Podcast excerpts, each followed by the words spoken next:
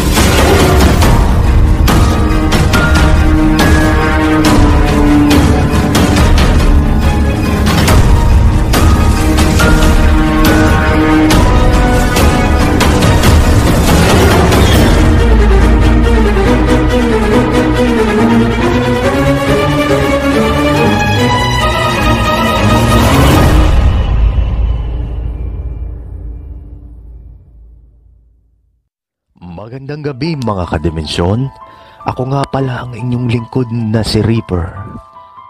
At ako naman si Nightbot. Kami ay maghahatid sa inyo ng kwentong katatakutan at kababalaghan. Mga bagay na hindi maipaliwanag, mga misteryong nais natin hanapan ng kasagutan. Tunghayan natin ang kwento sa gabing ito. Mag-ingat ka sa iyong paligid. Huwag kang pupunta sa dilim. Baka hindi mo na namamalayan.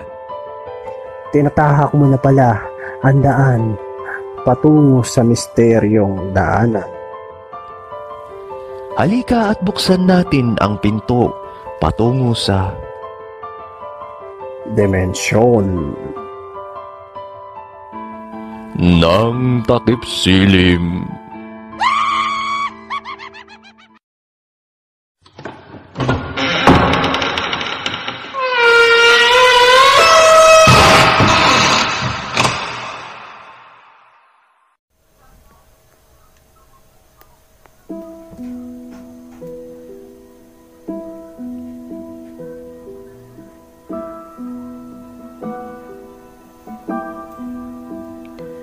Babala, huwag na huwag kang lilingon kapag may sumitsit sa'yo kung ayaw mong makarating sa dimensyon ng takipsilim. Isang pilyong bata si Emong at ang lahat ng makita nitong nuno sa punso ay palagi niyang sinisira sa pag-aakalang walang nakatira sa mga iyon. Anya, hindi totoo ang mga elemento, lamang lupa at mga engkanto. Ang lahat daw ng mga iyan ay bunga lang ng malikot na kaisipan ng mga taong walang magawa sa buhay. Mas maniniwala pa raw siya sa mga espiritu o kaluluwang ligaw. Hanggang isang araw, namataan ito ng kanyang ina na may sinisira na namang nuno sa punso. Kung kaya't sinita ito ng kanyang ina at pinagalitan ng mga oras na iyon. "Hoy! Emong! Pumarito ka nga! Damuho kang bata ka o!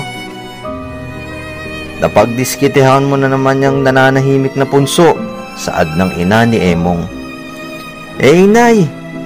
Bahay naman po ito ng mga anay, kaya sinisira ako.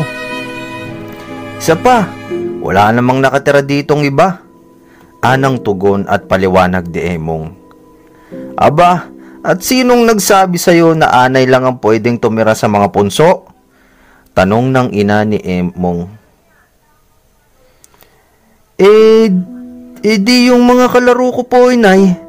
Sino pa ba?" sagot ng pabalang ni Emong. "Nako, kayo talaga mga bata kayo. Baka mamaya magambala nyo mga elementong nakatira sa mga punso. At baka mamaya mawala na lang kayong bigla." Mahabang litanya ni Aling Ophelia. Hindi naglaon, nginitaan lang ni Emong ang mga sinabi ng kanyang ina at nagpatuloy lang ito sa paglalaro. Kasama ang iba pang pilyo mga bata, ngunit iba si Joros sa lahat ng mga kalaro nito. Dahil mapagmahal sa kalikasan at sa mga bagay sa paligid niya ang nasabing bata. "O ano? Emong, pinagalitan ka na naman ng inay Ophelia mo, no?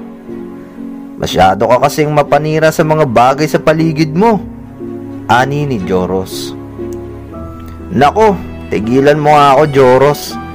Masyado kang mapanita. Pareho kayo ni inay," sagot ni Emong. Samantala, sa ibang dimensyon na may pinagmamasdan lang ng Ansisit na si Tata Teban ang mga ginagawa ni Emong. Ansisit ay ninuno ng mga nuno sa punso. Sa madaling salita, pinuno ng mga nuno. Sa kabuuang kasing takas lang ito na lang batang may edad na 3 taong gulang. Naglalagas ang buhok at may malaking tiyan, ngunit triple ang taglay na kapangyarihan nito kumpara sa mga ordinaryong nuno sa punso. Mahilig itong sumitsit sa mga batang gusto niyang parusahan at dinadala sa dimensyon ng takipsilim ng mga ansisit. Hindi naglaon, nagpatuloy lang si Emong at ang mga kalaro nito sa kanilang nakagawian. Lalo na ang paninira ng bahay ng nuno sa bunso. Walang habas nila itong binubungkal. At nung minsan pinagtatawanan pa ang mga ito na tila ba tuwang-tuwa pa sa kanilang mga ginagawang pamiminsala. At kung minsan pa nga sabay-sabay pa nilang iniihian ang mga punso. "Tata Teban, sobra na ang ginagawang pamiminsala ng mga batang tagalupa," galit na saad ng isang nuno. "Oo nga, Tata Iban. Kailangan na silang bigyan na leksyon," suwestyon pa ng isang nuno. "Magunos dili kayo. Ako nang bahala sa mga salbahing bata na anak ng mga tagalupa. Magtiwala lang kayo. Saad na tugon ni Tata Teban. Abay, kailangan po kayong aaksyon. Kapag wala na kaming matera na punso, Tata Teban, reklamo pa ng isang nuno. Sa puntong iyon, napaisip ng malalim ang matandang Ansisit, kung kaya't naisipan nitong magpakita sa mga pilyong bata. At habang nakupo nga ito sa isang punso, bahagya nitong inabangan ang grupo ni Emong. Halos magulat naman ang mga kalaro ni Emong nang makita si Tata Teban habang nakaupo ito sa isang punso. At biglang tinawanan ang matandang Ansisit, sabay kantsaw dito. Oy bata, bakit ang laki ng tiyan mo? At bakit nalalagas ang buhok mo? Tanong ni Jasper. Oo nga, at pati ang mga mata mo, ba't malaki? At hugis parang ibon na kwago, dagdag pang tanong ni Carlos. Mga bata, ganyan ba ang tamang asal na itinuturo sa inyong eskwelahan? Mukha lang akong bata dahil sa aking taas, ngunit sa totoo lamang, matanda na ako. Habang paliwanag ni Tata Teban na may halong tanong. Oy Jasper, matanda na raw siya oh. Nagpapatawa yata ang batang ito, ani ni Carlo sabay turo sa kausap.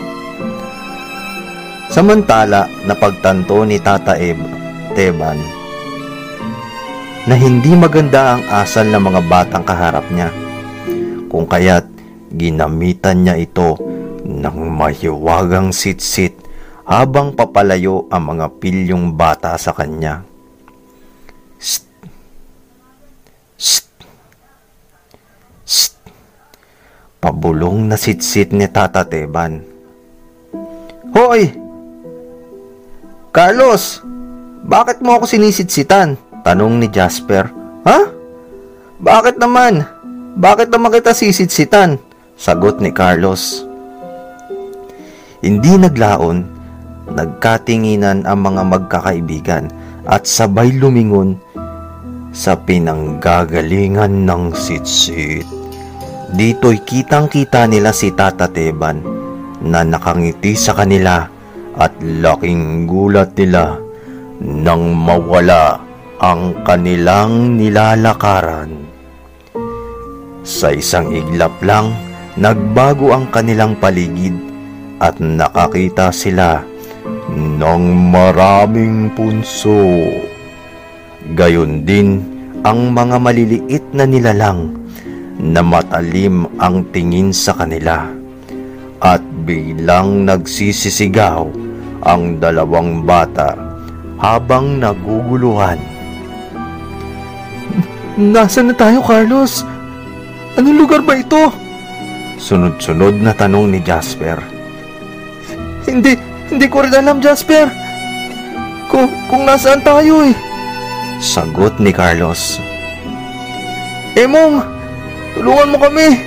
Saklolo, inay, nasaan kayo? Sigaw ng dalawang bata. Alam nyo mga bata, kahit magsisigaw kayo, walang makakarinig sa inyo dito sa mundo ng mga elemento. At parurusahan kayo ayon sa batas namin.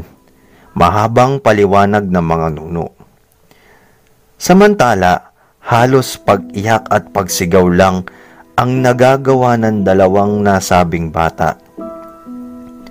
At halos mamao sa mga ito sa sobrang pagsigaw, gayon din sa pagtangis ng mga ito, kung kaya't nakatulog ang mga iyon sa sobrang pagod. Sa paglipas ng isang oras sa mundo ng mga elemento, muli namang nagising ang dalawang bata, ngunit Walang nagbago sa paligid nila at nadagdagan pa sila. Ultimo si Emong ay nabiktima rin ni Tata Teban. Emong? Bakit nandito ka? Paanong napunta ka dito? Sabay na tanong nila Carlos at Jasper. Ewan ko ba? Basta ang alam ko, pauwi na ako nang makarating ako sa or makarinig ako ng isang sit-sit at sa paglingon ko nga, andito na ako, sagot ni Emong. Samantala, sa mundo ng mga tao, isang linggo na palang hinahanap sila Carlos at Jasper ng kanilang mga magulang. Dahil ang isang oras sa mundo ng mga elemento ay katumbas ng isang linggo sa mundo ng mga tao. Ano mga bata? Mga batang suwail at walang modo. Anong pakiramdam ng nasa ibang dimensyon? Ani ng isang tinig. Sa paglingon nila Carlos, Jasper at Emong, nakita nila si Tata Teban, ang Ansisit, sa kanilang pinagtatawanan at nilalait. At dito nila napagtanto na pinuno pala ang nasabing matanda ng mga nuno sa punso.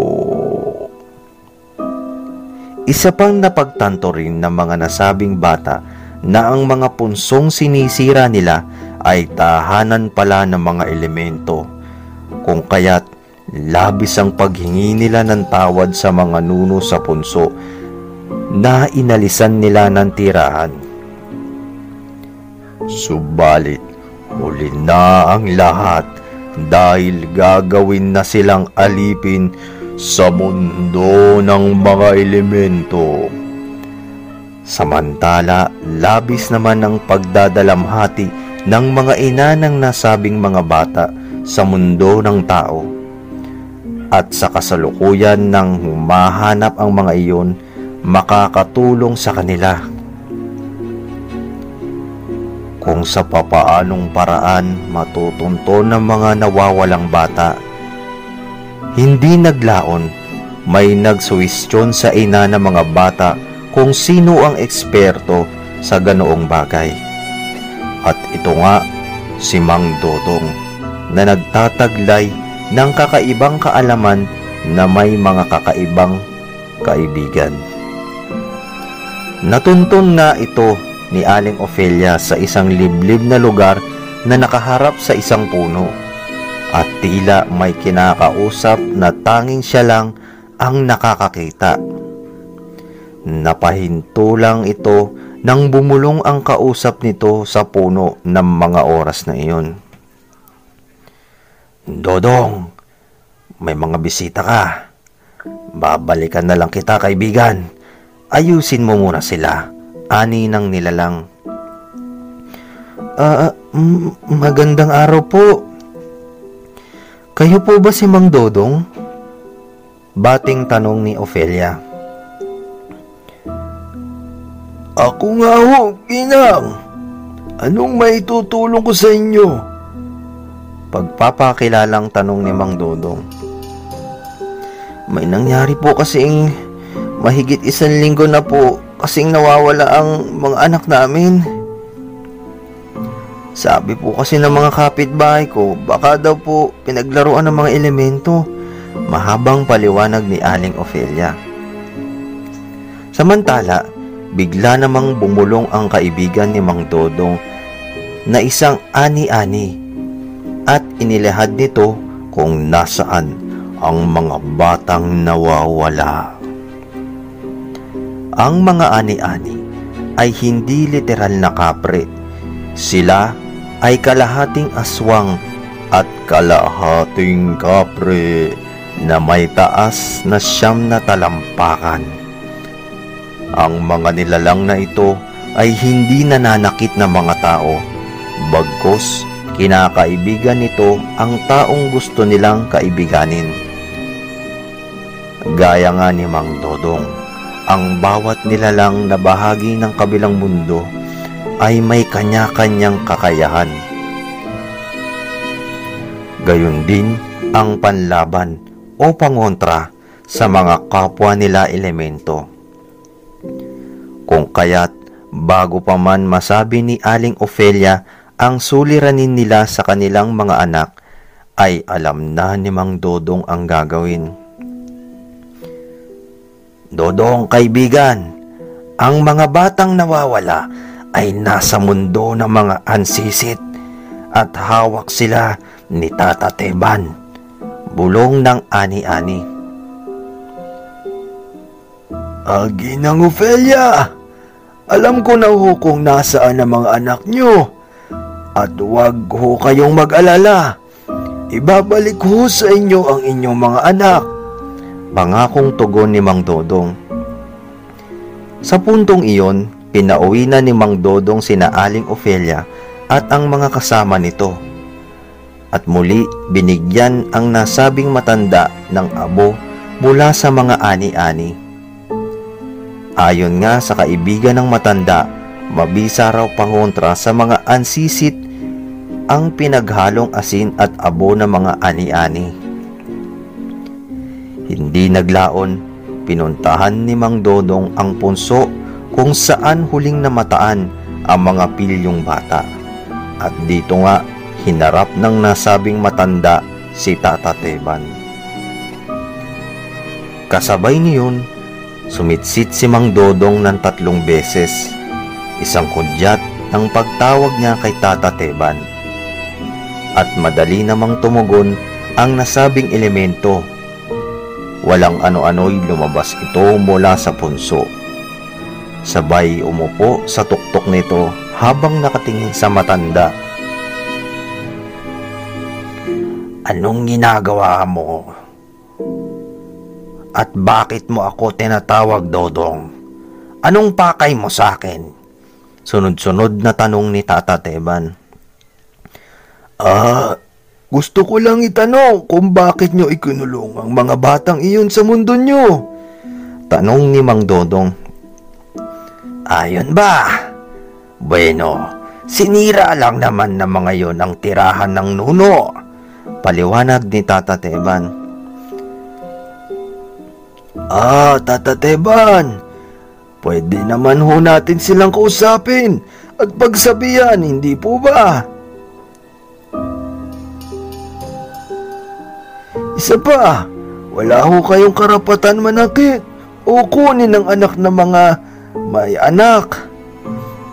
May mga ina po silang nangungulila. Mahabang paliwanag ni Mang Dodong. Sa puntong yan, Dodong, tama ka. Wala nga akong karapatan manakit sa anak ng may anak. Pero wala ring karapatan ang mga tao na manira ng tirahan ng mga elemento. At hindi lahat ng bagay sa mundo ay pag-aari nila, katuwirang tugon ni Tata Teban. Alam ko naman kung sino ang nagsabi sa iyo na hawak ko ang mga batang nawawala. Ang kaibigan mong ani-ani, tama ba ko, Dodong? Dagdag pang sambit ni Tata Teban. Alam ko namang wala kaming laban sa kapangyarihan ng mga ani-ani at sigurado akong may dala kang asin na may halong abo. Tama ba, Dodong? At yan ang pamuksa sa aming mga Ansisit. Mahabang litanya ni Tata Teban. Tama po kayo. May dala nga akong asin na may abo mula sa tabako ng mga ani-ani, tugon ni Mang Dodong. Bueno, Dodong, hindi ko isusugal ang buhay ng mga batang nuno kung kaya't ibabalik ko na ang mga batang tagalupa, sagot na paliwanag ni Tata Teban. Sa puntong yun, nadaan sa mahinahong usapan ang lahat ng hindi gumagamit ng dahas na posibleng ikasawi ng mga nuno dahil alam ni Tata Teban na wala silang panalo sa mga ani-ani. Kung kaya't napagkasunduan nila Tata Teban at Mang Dodong na ibalik sina Carlos, Jasper at Emong sa kanilang mga ina. Mula nga nooy, kinausap ng manggagamot ang ina ng mga batang pilyo. Aginang Ophelia, ngayoy nasa piling nyo na ang anak nyo.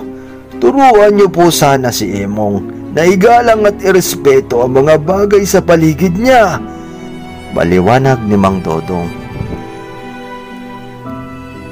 Iwasan din po natin ang makagambala tayo ng mga nilalang na bahagi ng kabilang mundo, dagdag pa ni Mang Dodong. Opo Mang Dodong, pangangaralan ko po si Emong at maraming salamat po sa tulong niyo, sagot na paliwanag ni Aling Ophelia.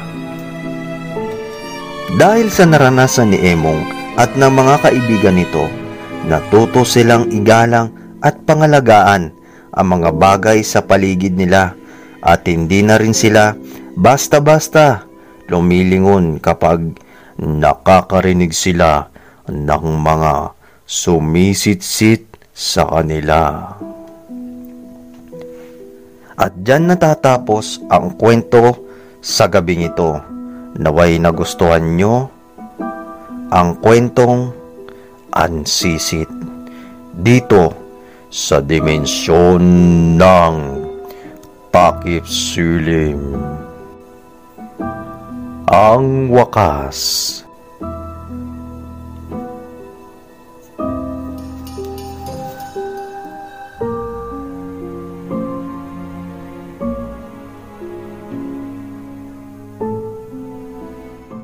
At ayun, diyan natatapos ang ating kwento. Abangan nyo ang mga susunod naming kwento na aming isasalaysay. Sana'y nagustuhan nyo ang kwento sa gabing ito. Muli, ako ang inyong lingkod, Nightbot. At ako naman si Reaper na nag-iiwan sa inyo ng babala. Mag-ingat ka sa iyong paligid. Huwag kang pupunta sa dilim. Baka hindi mo na namamalayan. Tinatahak mo na pala ang daan patungo sa Dimensyon ng Takipsilim.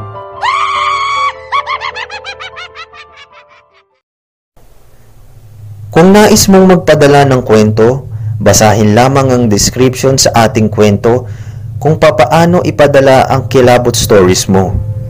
Malay mo, kwento mo na ang susunod naming mabasa. Ako ang inyong lingkod na si Reaper.